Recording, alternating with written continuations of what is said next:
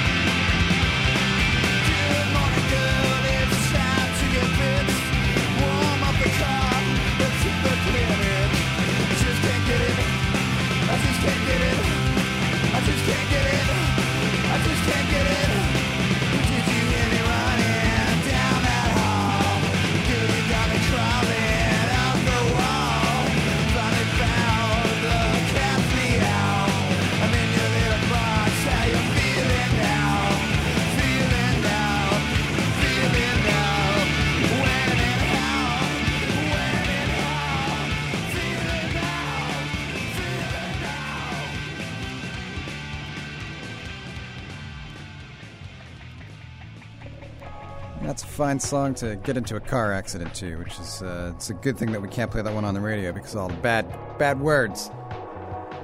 I'm just kidding. There are no bad words, only bad people.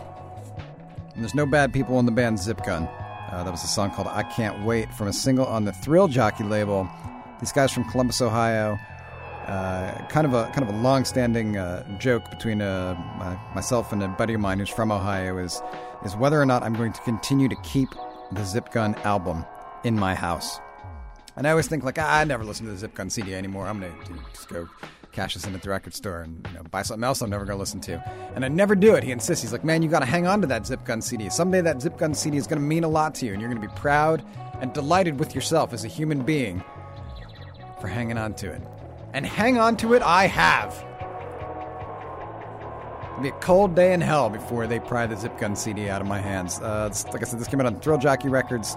A real early release for them. There's a little postcard inside the sleeve of the 45 uh, advertising their other releases, which include bands like Freakwater and Gaunt and Gorilla and HP Zinker. I didn't know that the first Thrill Jockey record was an HP Zinker set, uh, album. Who knew? And Tortoise or Tortoise, as I like to say, being from New Jersey. Before that, music from a group called Plaid Retina, um, who were kind of uh, legends in their own time. At least in my mind, they were anyway. Uh, they're from California, a real, real weird band that was kind of doing the math rock thing in a weird way that nobody else was ever really successfully able to copy. And I don't even know if anybody really wanted to copy it. I think the closest comparison you might be able to make to these guys would be uh, the band No Means No, in that they were into real, like, sort of wonky prog rock kind of time signatures.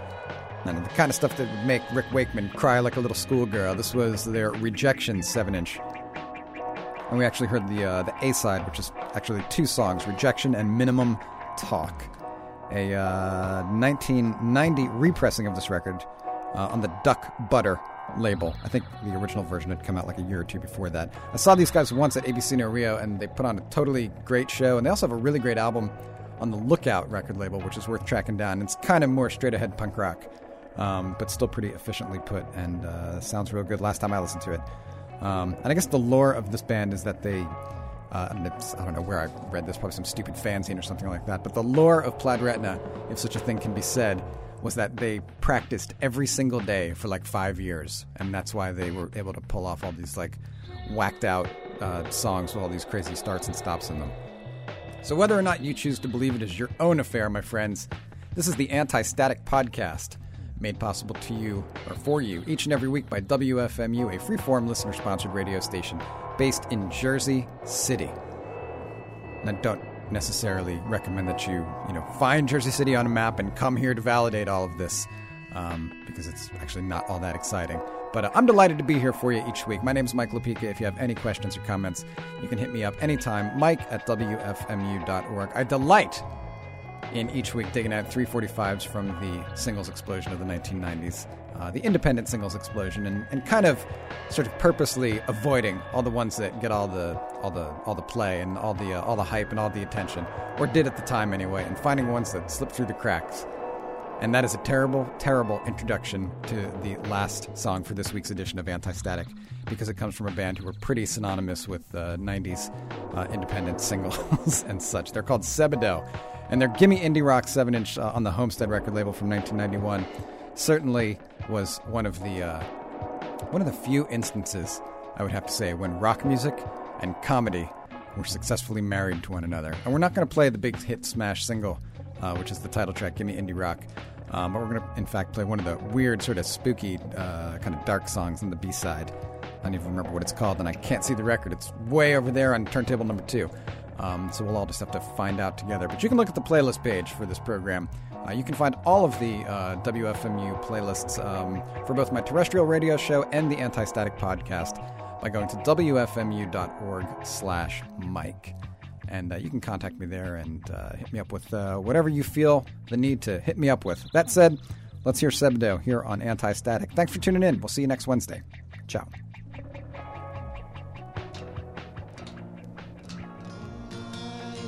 everything? Wish I had eyes in the back of my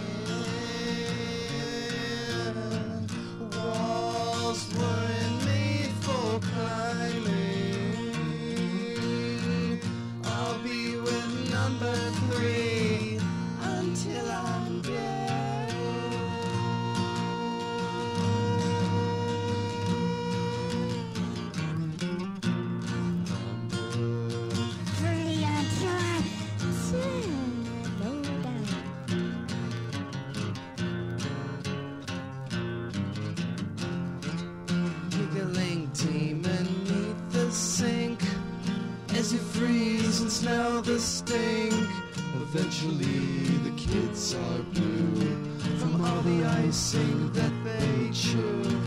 What's poor mom supposed to do?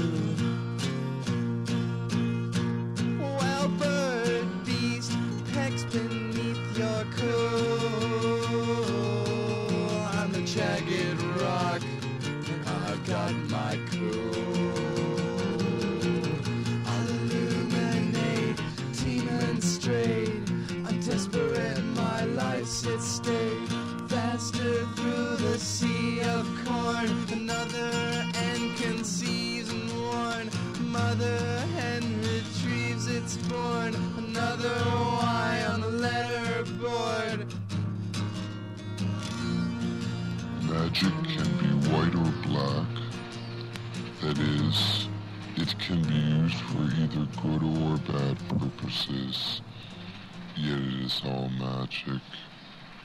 There is no distinction between magic healing, prayer, or blessing, and destructive magic, such as cursing, ill wishing, and actual magic killing. The difference is only in the mind of the practitioner.